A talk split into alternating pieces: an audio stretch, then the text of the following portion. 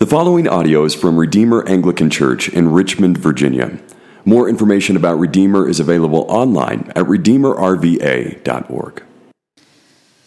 In the second year of the reign of Nebuchadnezzar, Nebuchadnezzar had dreams. His spirit was troubled and his sleep left him. Then the king commanded that the magicians, the enchanters, the sorcerers, and the Chaldeans be summoned to tell the king his dreams. So they came in and stood before the king. And the king said to them, I had a dream, and my spirit is troubled to know the dream. Then the Chaldeans said to the king in Aramaic, O king, live forever. Tell your servants the dream, and we will show the interpretation. The king answered and said to the Chaldeans, The word from me is firm. If you do not make known to me the dream and its interpretations, you shall be torn, torn limb from limb, and your houses shall be laid in ruins. But if you show the dream and its interpretation, you shall receive from me gifts and rewards and great honor. Therefore, show me the dream and its interpretation. They answered a second time and said, Let the king tell his servants the dream, and we will show the interpretation. The king answered and said, I know with certainty that you are trying to gain time because you see that the word from me is firm. If you do not make the dream known to me, there is but one sentence for you. You have agreed to speak lying and corrupt words before me till the times change. Therefore, tell me the dream, and I shall know that you can show me its interpretation. The Chaldeans answered the king and said, There is not a man on earth who can meet the king's demand, for no great and powerful king has asked such a thing of any magician or enchanter or Chaldean. The thing that the king asks is difficult, and no one can show it to the king except the gods, whose dwelling is not with flesh. Because of this, the king was angry and very furious, and commanded that all the wise men of Babylon be destroyed. So the decree went out, and the wise men were about to be killed, and they sought Daniel and his companions to kill them. Then Daniel replied with prudence and discretion to Arioch, the captain of the king's guard, who had gone out to kill the wise men of Babylon. He declared to Arioch, the king's captain, Why is the decree of the king so urgent? Then Arioch made the matter known to Daniel. And Daniel went in and requested the king to appoint him a time that he might show the interpretation to the king. Then Daniel went to his house and made the matter known to Hananiah, Mishael, and Azariah, his companions, and told them to seek mercy from the God of heaven concerning this mystery, so that Daniel and his companions might not be destroyed with the rest of the wise men of Babylon. Then the mystery was revealed to Daniel in a vision of the night. And then Daniel blessed the God of heaven. Daniel answered and said, Blessed be the name of God forever and ever, to whom belong wisdom and might. He changes times and seasons. He removes kings and sets up kings. He gives wisdom to the wise and knowledge to those who have understanding. He reveals deep and hidden things. He knows what is in the darkness, and the light dwells with him. To you, O God of my fathers, I give thanks and praise, for you have given me wisdom and might, and have now made known to me what we asked of you. For you have made known to us the king's matter. Therefore Daniel went in to Arioch, whom the king had appointed to destroy the wise men of Babylon. He went and said thus to him, Do not destroy the wise men of Babylon. Bring me in before the king, and I will show the king the interpretation. Then Arioch brought in Daniel before the king in haste and said thus to him, I have found among the exiles from Judah a man who will make known to the king the interpretation. The king declared to Daniel, whose name was Belteshazzar, Are you able to make known to me the dream that I have seen and its interpretation? Daniel answered the king and said, No wise men, enchanters, magicians, or astrologers can show to the king the mystery that the king has asked. But there is a God in heaven who reveals mysteries, and he has made known to King Nebuchadnezzar what will be in the latter days. Your dream and the visions of your head as you lay in bed are these. To you, O king, as you lay in bed came thoughts of what would be after this. And he who reveals mysteries made known to you what is to be. But as for me, this mystery has been revealed to me, not because of any wisdom that I have, more than all the living, but in order that the interpretation may be made known to the king, and that you may know the thoughts of your mind. You saw, O king, and behold, a great image. This image, mighty and of exceeding brightness, stood before you, and its appearance was frightening. The head of this image was of fine gold, its chest and arms of silver, its middle and thighs of bronze, its legs of iron, its feet, partly of iron and partly of clay. As you looked, a stone was cut out by no human hand, and it struck the image on its feet of iron and clay and broke them into pieces. Then the iron, the clay, the bronze, the silver, and the gold all together were broken in pieces and became like the chaff of the summer threshing floors. And the wind carried them away so that not a trace of them could be found. But the stone that struck the image became a great mountain and filled the whole earth. This was the dream. Now we will tell the king its interpretation. You, O king, the king of kings, to whom the God of heaven has given the kingdom, the power, and the might, and the glory, and into whose hand he has given, wherever they dwell, the children of man, the beasts of the field, and the birds of the heavens, making you rule over them all. You are the head of gold. Another kingdom inferior to you shall arise after you, and yet a third kingdom of bronze, which shall rule over all the earth. And there shall be a fourth kingdom, strong as iron, because iron breaks to pieces and shatters all things. And like iron that crushes, it shall break and crush all these. And as you saw the feet and toes, partly of potter's clay and partly of iron, it shall be a divided kingdom. But some of the firmness of iron shall be in it, just as you saw iron mixed with soft clay. And as the toes of the feet were partly iron and partly clay, so the kingdom shall be partly strong and partly brittle. As you saw the iron mixed with soft clay, so they will mix with one another in marriage, but they will not hold together, just as iron does not mix with clay. And in the days of those things, the God of heaven will set up a kingdom that shall never be destroyed, nor shall the kingdom be left to another people. It shall break in pieces all these kingdoms and bring them to an end, and it shall stand forever. Just as you saw that a stone was cut from a mountain by no human hand, and that it broke in pieces the iron, the bronze, the clay, the silver, and the gold. A great God has made known to the king what shall be after this. This dream is certain, and its interpretation sure. Then King Nebuchadnezzar fell upon his face and paid homage to Daniel, and commanded that an offering and incense be offered up to him. The king answered and said to Daniel, "Truly, your God is God of gods and Lord of kings and a revealer of mysteries, for you have been able to reveal this mystery." Then the king gave Daniel high honors and many great gifts and made him ruler over the whole province of Babylon and chief prefect over all the wise men of Babylon. Daniel made a request of the king, and he appointed Shadrach, Meshach, and Abednego over the affairs of the province of Babylon. But Daniel remained at the king's court. The word of the Lord.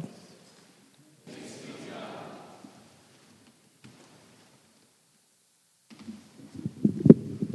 God. Friends, please stand for the reading of the gospel.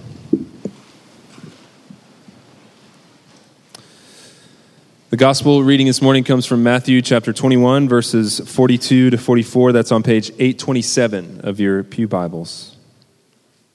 This is the Holy Gospel of our Lord Jesus Christ, according to Saint Matthew. Glory to you, Lord Christ. Jesus said to them, "Have you ever read in the Scriptures, 'The stone that the builders rejected has become the cornerstone. This was the Lord's doing, and it is marvelous in our eyes.' Therefore I tell you, the kingdom of God will be taken away from you and given to a people producing its fruits. And the one who falls on this stone will be broken to pieces. and when it falls on anyone, it will crush him. The Gospel of the Lord. Praise to you, Lord Christ. Amen. Let's be seated. Well, once more, good morning, church.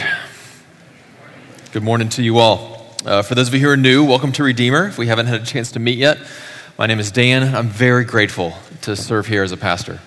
Uh, now, you should know, if you're new and visiting for the first time, we don't always do scripture readings quite that long. Uh, well done, Lane. Um, and this is service number two, so Lane's done that twice. It's very impressive.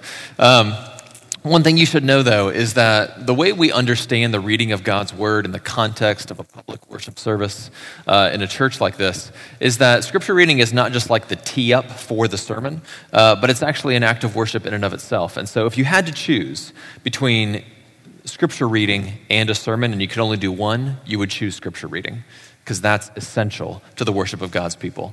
Uh, so thank you for the patience that you just demonstrated in listening to a very long reading. We're not going to talk about that entire chapter, but we are going to mention a few things. Now, let me give us just a few words of orientation here. We as a church are in the season of the church calendar called Ordinary Time, Uh, in which we join with the Church of Jesus around the world and throughout history in giving ourselves to answering the question, what does it mean for us to live faithfully in the simple, ordinary, mundane places of our lives? And true to form, as we do every week, we take this question to God's Word in the Christian Bible. And this fall, we're going specifically to the Old Testament book of Daniel, where we find these fascinating stories of God's people living as believers in the midst of a pagan and pluralistic society, much like the society in which we dwell here in the city of Richmond in twenty twenty-two. Now, last week, we looked at Daniel chapter one, and we talked about navigating cultural assimilation. Uh, and if you didn't get a chance to listen to that, you're welcome to go online and, and to catch up if you like. Today, we're going to look at Daniel chapter two. Let me say a prayer. Heavenly Father, may the words of my mouth and the meditations of my heart be acceptable and pleasing in your sight, O Lord, my rock and my redeemer. Amen. So some of you will know this, but even though our city, sorry, even though our family lives uh, here in the city of Richmond, just two point four miles from here, it's a very quick bike ride. Um, I actually grew up in the country and not the city. I'm still a country boy at heart, and Richmond has not beat that out of me just yet. Um, I love the city. I'm glad that we live here in the city, but I'm still kind of a country person at heart. And one of my favorite things about growing up in the country was, please don't make fun of me, playing in the woods, okay? And if you did not grow up in the country, that sounds like a very strange thing to say. To a city person, that sounds like, I love playing in traffic. It's like, sounds a little dangerous, maybe a little weird. But this is my mother's default assignment whenever me and my three siblings were roughhousing too much inside and things got out of hand. She would yell at us, go play in the woods. And sometimes this meant games of hide and go seek. Sometimes it meant uh, hunting squirrels with slingshots, different story for a different day. Uh, but also, more often than not, meant building forts. And I don't know how long it's been since you last built a really good fort, Uh, but there's something immensely satisfying about that. And uh, let me assure you, the architects who built the Sistine Chapel and the Taj Mahal and the Eiffel Tower, like, they had nothing on us. Uh, we had sketches, we had diagrams to scale, uh, we had, you know, long searches for the perfect branches and rocks and leaves, and, and there were some really great masterpieces constructed in the woods behind Pippin Lane in Charlottesville in the nineteen eighties. Now, once your fort is built, what do you have to do with your fort? You must defend it, right? Forts are meant to be defended. And so after fort building comes fort defending, and that means that we saw all other neighborhood kids as invading Visigoths, and we had to defend our fort from them. And this instinct that I'm kind of circling around to build something and then to defend it, that actually never grow, goes away as we grow up. It just morphs into other, more sophisticated shapes. We don't stop building forts. We just become more sophisticated about our fort building. And every man who stains his back deck, and every woman who picks out light, fish, light, light fixtures, and every college student who thinks they're being creative by lofting their bed and putting their desk underneath, you're not being that creative. We've all done this. Um, and uh, and every person who repaints their apartment, all of us are, are actually building. We love building things. And we don't just build homes and redecorate dorm rooms. We also build careers, don't we? And lifestyles and reputations. I was uh, walking through a store the other day, And there was um, like a framed quote in one of the aisles that you could buy for like fourteen ninety-nine. And the quote was this: "If you don't build your dreams, somebody else will hire you to build theirs." And I read that and I thought, oh, doesn't that so perfectly encapsulate like something about our moment in history right now?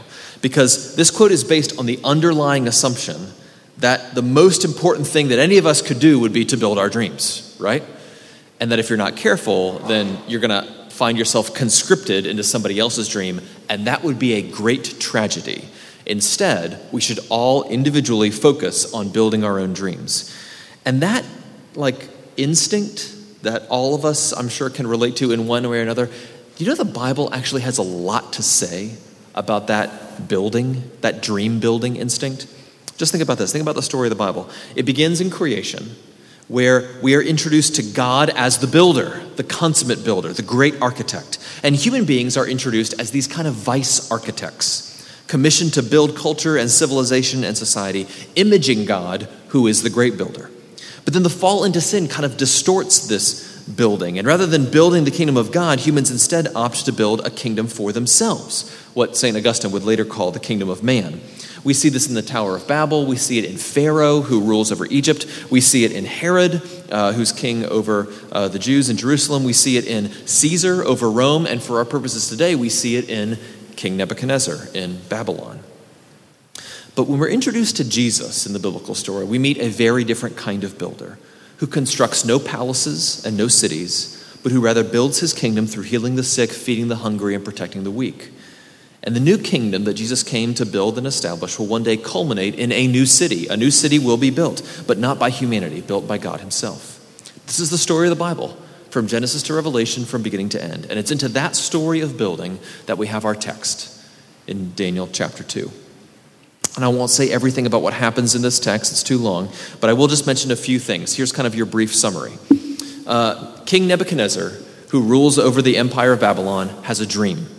And it's unclear from the text whether he doesn't remember his dream or he just doesn't want to talk about the dream. But one of those two things is true. Um, and if you think to yourself, like, that would be weird that he maybe didn't remember it. No, no, no, no. This has all happened to us. You remember that experience where you woke up in the middle of the night or early in the morning and you were absolutely panicked and your heart was beating and you were sweating and you were breathing heavy and you were absolutely terrified and you didn't know why?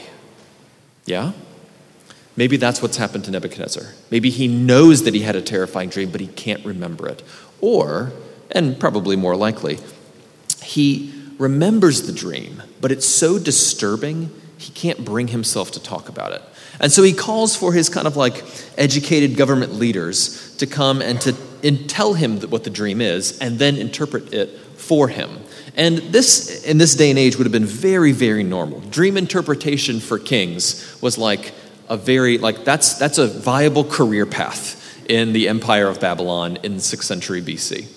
And Daniel and all of his friends, these refugees from Jerusalem, and all of these elite Babylonians have all been trained for years in dream interpretation. There's only one problem. You have to know the dream first in order to interpret it. So this request that Nebuchadnezzar is making to all of these people is unable to be fulfilled. And this makes him very angry, as, you know, kings tend to get angry. And he decrees that they're all going to be executed. So Daniel's going about his business, and he finds out that he is sentenced for educate for uh, execution. It's a very bad day at work for Daniel, right? So he panics, sort of. And uh, it's a crisis. And so he goes to the guy who's kind of immediately his, you know, his direct report, his, his immediate supervisor. And he says, like, what's the problem? He finds out. He gets a little bit more time. And then, very interesting, he goes to his friends and he calls them all to prayer. And this isn't the main point of the story. And so it's not going to be the main point of the sermon. But it's worth pausing for just a moment and noting this. When faced with a crisis, Daniel's first instinct is to gather his friends together for prayer. And I wonder if we would handle the crises in our lives with just a bit more wisdom if that was our instinct as well. When faced with a crisis, you immediately gather with your brothers and sisters in the church for prayer.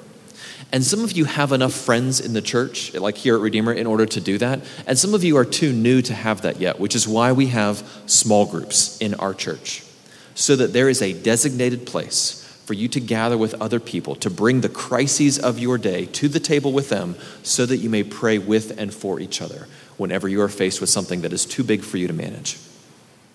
So Daniel gathers his friends, they pray together, and God answers the prayer. He gives Daniel the interpretation to the vision, and he's able to know and interpret the dream. And with the rest of our time in the sermon, what we're going to do is we're going to look at the dream, and we're going to interpret it not only for Daniel's time and King Nebuchadnezzar's time in sixth century B C, but also for our own time, because there is goodness here that will help us navigate our own moment in history here in the city of Richmond in your individual life. And as we talk about this, we're going to look uh, at two kind of different angles. We're going to look at loving our kingdoms, and then we're going to contemplate fearing our own fragility. And if you're the kind of person that takes notes, you're welcome to pull out a pen and kind of jot these down if you like. Loving our kingdoms and fearing our fragility, okay? I'm going to read uh, three verses for you, verses thirty-one, thirty-two, and thirty-three. This is Daniel talking to King Nebuchadnezzar. He says, "You saw, O king, and behold, a great image. This image, mighty and of exceeding brightness, stood before you, and its appearance was frightening. And the head of this image was fi- of fine gold, its chest and arms were silver, its middle and thighs were bronze, its legs of iron, its feet partly of iron and partly of clay." Now, who is Daniel talking to? Nebuchadnezzar, at this time in history, most powerful person in the world, bar none. And if you just think of all of human history, probably in the top twenty. I mean, it might go like Jeff Bezos and then Nebuchadnezzar. So he's up there. Um, in the words of Ron Burgundy, like, he's kind of a big deal. So um, Daniel's talking. I mean, he's he's speaking truth to power. That's kind of what this moment is.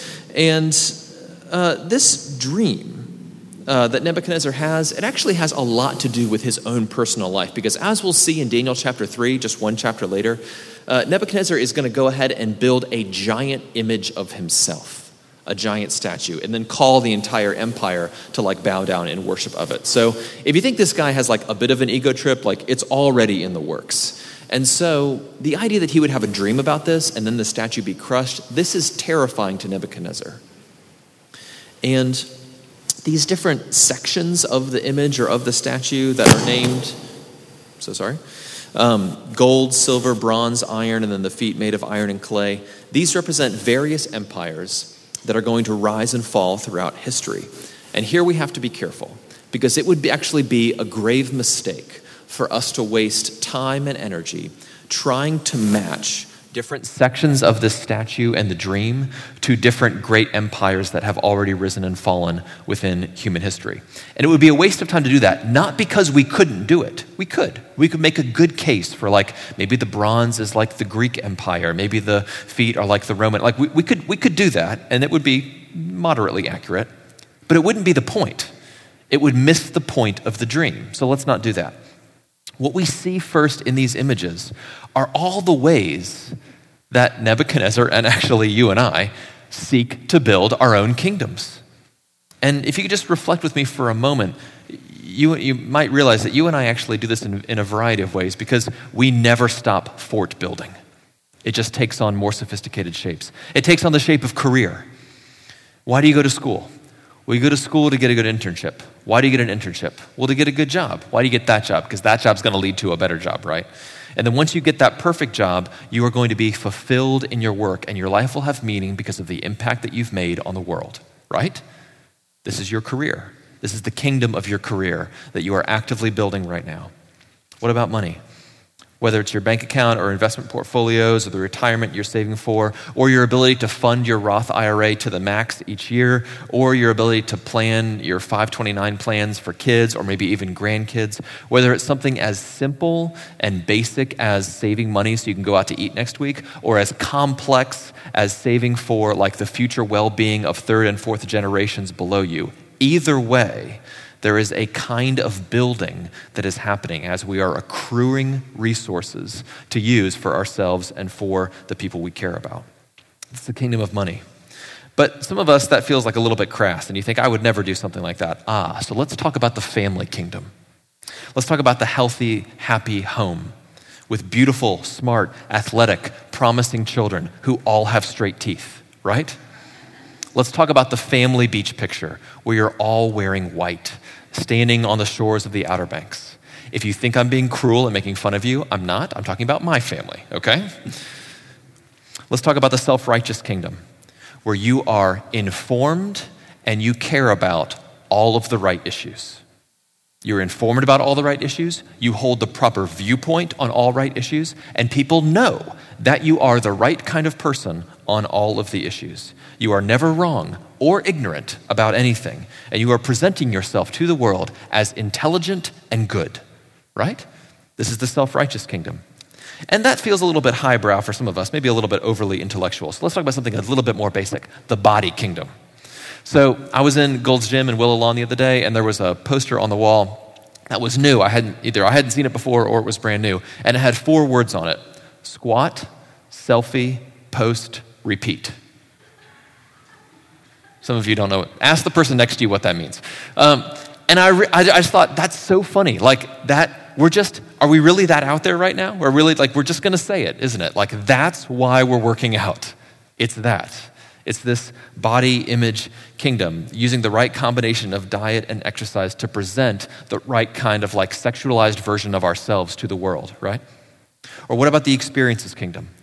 Living your best life now, fun, exciting, interesting, adventurous. If you're this kind of person, you think of things like boredom and monotony and predictability as enemies to be defeated, right? And your life is like just a series of mountaintop peaks from one experience to another. Y'all, we could keep going, but we're not going to, because there's a litmus test that we all have to take in order to diagnose this kind of kingdom building within us. And you know what it is? Fear. Nebuchadnezzar has built an empire, and he is terrified of losing it. That's why he's up. I mean, who should be sleeping peacefully? The king of the world. And yet he's up, losing sleep, scared, because he had a dream about losing it all.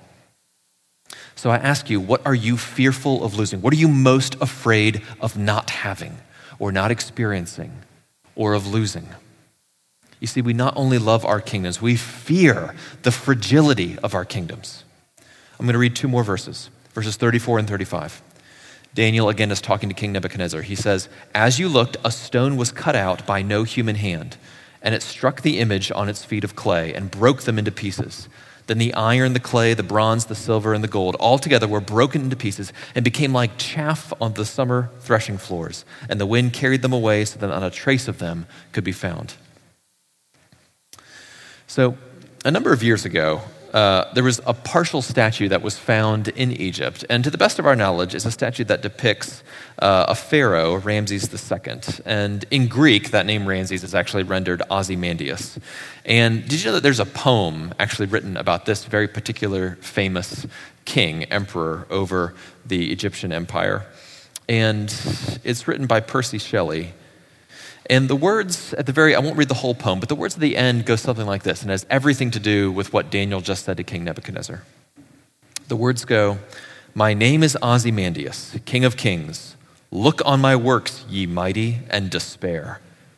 Nothing beside remains. Round the decay of that colossal wreck, boundless and bare, the lone and level sands stretch far away." In other words, check me out. I have absolutely everything, God of the world. But after I'm gone, it's all done, and there's nothing left but sand and dust. What Daniel has just said to Nebuchadnezzar is, this whole thing that you're building, like it's all gonna shatter. It's fragile. It's all gonna fall apart. And as we think about that, we might just take a moment to then reflect on our own kingdom building and reflect on the fear that we have about losing some of the things that we care about the most, and just take a moment to recognize how fragile some of these things actually are. Just think about this. Think about the fragile political kingdom. I don't know, I don't presume to know kind of where everybody is politically, uh, whether you're like left, right, or just kind of apathetic and you don't care and you're over it all. Um, but wherever you are on that, like it's not gonna last, y'all. Every side of this, of these issues is ruled by fear, and fear leads to anger. So if you want to understand the anger and the political outrage in our public discourse in this current moment, what you have to understand is there is a water table of fear underneath all of it, and you don't have to drill down very far until you hit it. Let's think about the fragility of our career kingdoms. In order to get ahead, what do you have to do? You got to view other people as competitors, right? And you have to do what? You have to beat them in order to win, which means if you succeed in doing that and you make it all the way to the top, you know what you have taught and liturgized and formed yourself to view? Is to view other people as threats. That's going to be a miserable existence to be on top, knowing in the back of your mind, everybody's gunning for you. This is why so many people that make it to positions of kind of top-tier leadership live their lives in fear, because they spent their entire career competing against other people, and they know, they just know, even if they're wrong, that people are out to get them and knock them off their perch. Let's think about the fragile money kingdom. Rockefeller, when he was the richest uh, man in the world, was asked, how much money is enough? You know what he said? It's very famous. Just a little bit more. And that was always the answer, just a little bit more. And I have known friends who, over the course of their lives, have actually experienced tremendous success in their careers that has led to like huge economic gains for them. And when they were younger, they would say things like, like, if I ever make a lot of money, I'm not going to get more stuff. Like, I'm going to give it away, I'm going to be altruistic, I'm going to help.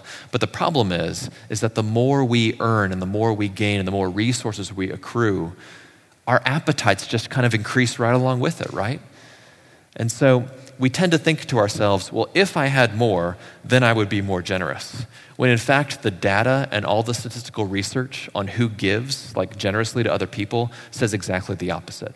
People that have more tend to give less. Think about the fragile family kingdom. Some of you maybe haven't learned this, and so you maybe you need to hear it right now, and I'm so sorry to burst your bubble, but you cannot control your family members. Have you learned this? You cannot control your family. And so all of your attempts to construct this like ideal family, this perfect family, this like harmonious home that is just gonna like thrive and flourish and everything's gonna be great. You know who's gonna ruin it for you? Your family.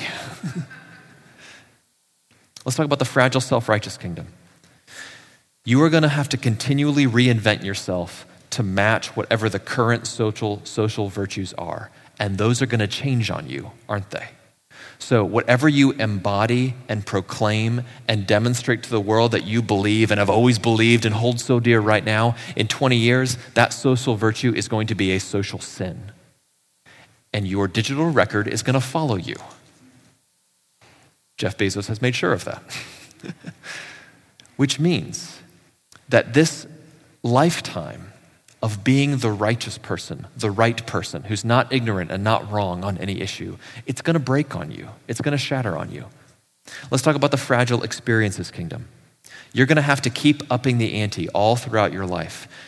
According to the law of diminishing returns, every next good experience is gonna be just a little bit less enjoyable than the experience before it. Which means the older you get and the longer you live, the bigger and more amazing experiences you're gonna have to have in order to feel that same level of pressure, uh, pleasure. Uh, according to a friend of mine, he said this years ago, he said, as we grow older, we just need spicier food and stronger pornography. And that's a little bit disturbing, but just let that sink in.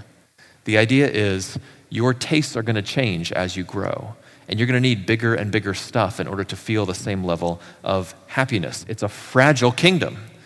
And then lastly, we might talk about the body, and we don't have to say much about that because you're gonna get old. And if you don't know that yet, please hear me. It's not gonna last.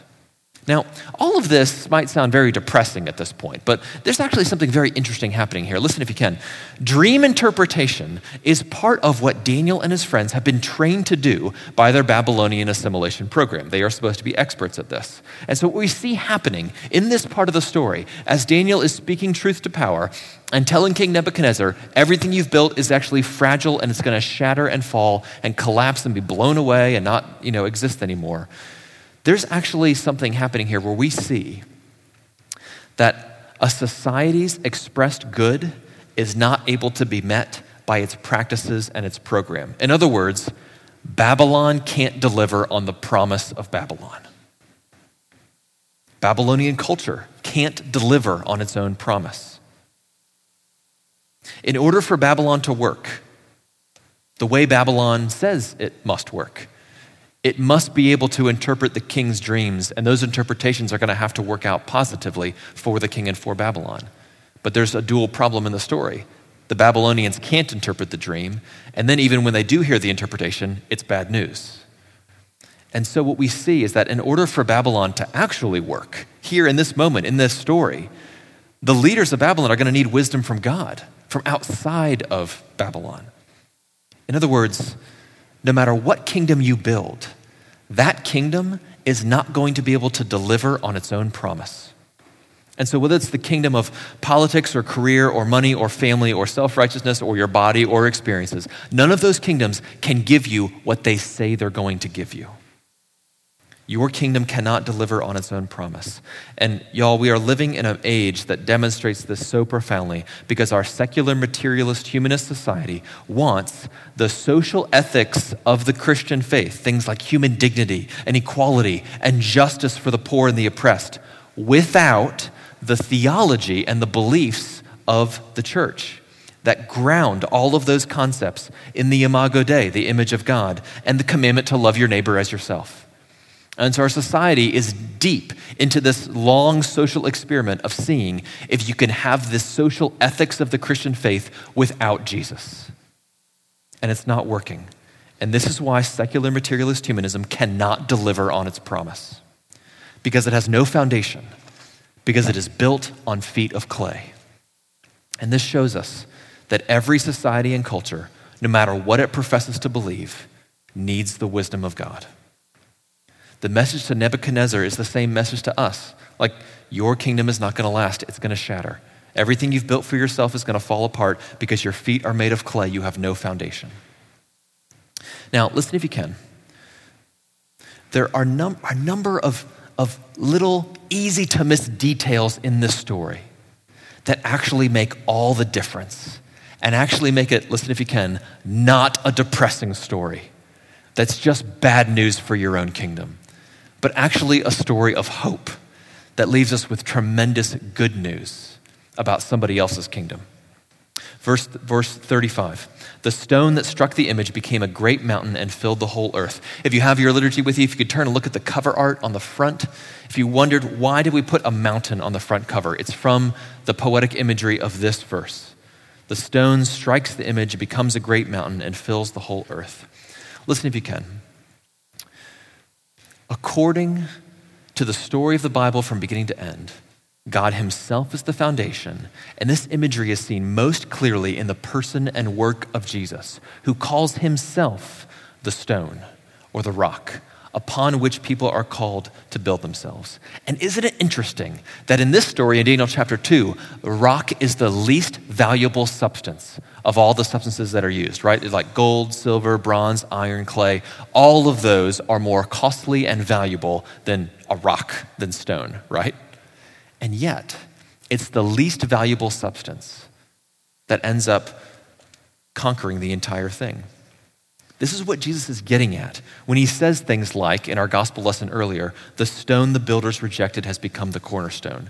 And we didn't read Matthew chapter seven, but I almost had us read that one too, in which Jesus tells a story about the man who builds his house on sand and a different man who builds his house on the rock.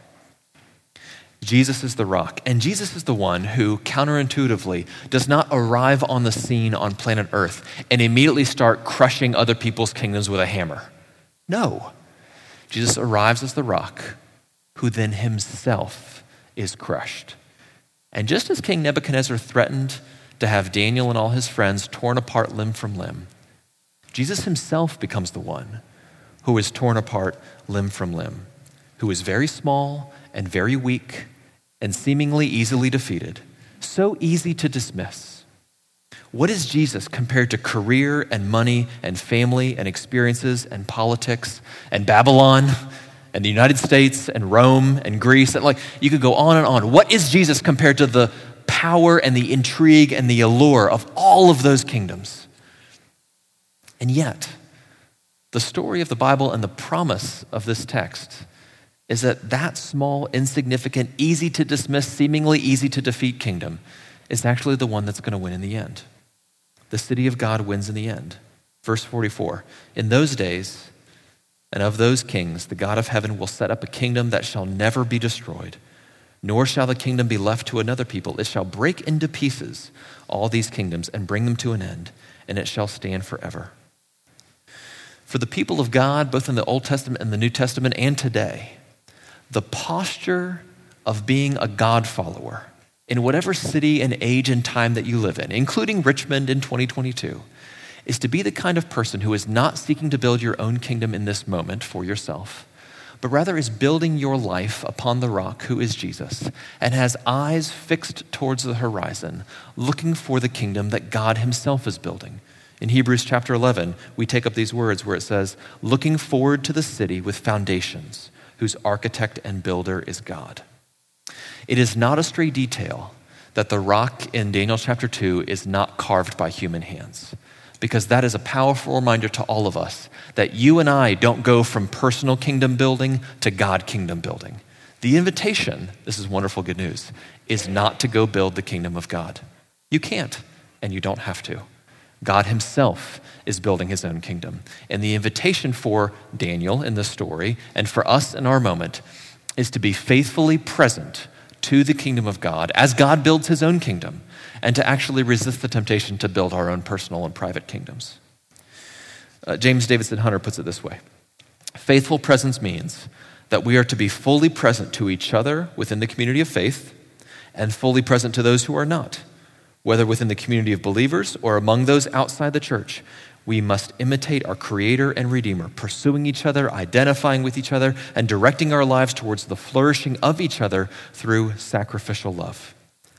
You and I cannot build the kingdom of God, but we can be faithfully present to the kingdom of God, even in the kingdom of man, even in our time. And we do this when we trust the rock, when we build our lives upon Jesus.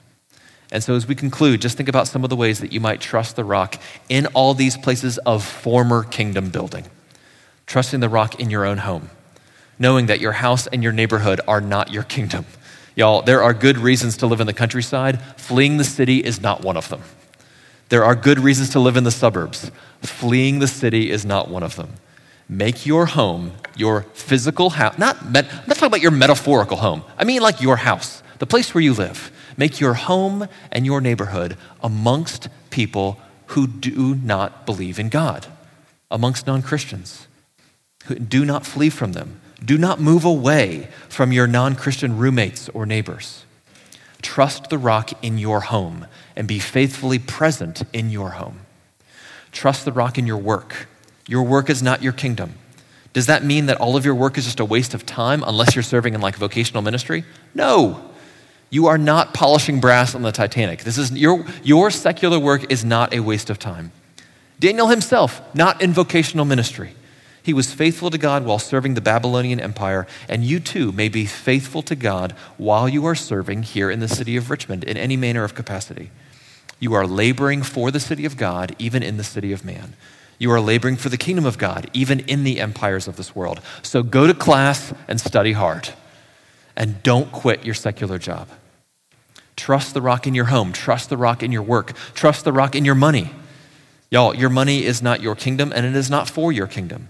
Don't put your resources into personal empire building, but rather put your resources into the welfare of your neighbors and city. And if that sounds strange, it is. It is very strange. Almost nobody does this. The purpose of the resources that God has given you is to demonstrate by the way you use those resources, in particular your money, that you are building your life on Jesus. And this might take all kinds of different forms. You might give money to your neighbors. You might give money to city projects. You might give money to your church who is helping you seek the welfare of your neighbors and of your city. One of the things that you might do, actually coming out of this, is go onto Redeemer's website and check out our Justice and Mercy Partners. This is part of how we are seeking, as a community, the welfare of the city of Richmond here in our time. Trust the rock in your home, trust the rock in your work, trust the rock in your money, trust the rock with your body, with your reputation, with your family, with your experiences. All of these can become places where you are faithfully present to the kingdom of God, even while you're living in the kingdom of man, and you do this by building your life on Jesus and nowhere else. You're a human being, which means you are a builder. And everyone feels the need, feels the need to build something, but you don't have to build your own fort and protect your own fort. Trust the rock and build your life on the rock. Heavenly Father, I pray that right now in this moment, you would reveal to us, to our hearts and our minds, the ways in which we are tempted to build our own little kingdoms. And would you help us to surrender those and instead choose faithful presence and to build our lives on you? In your name we pray, amen.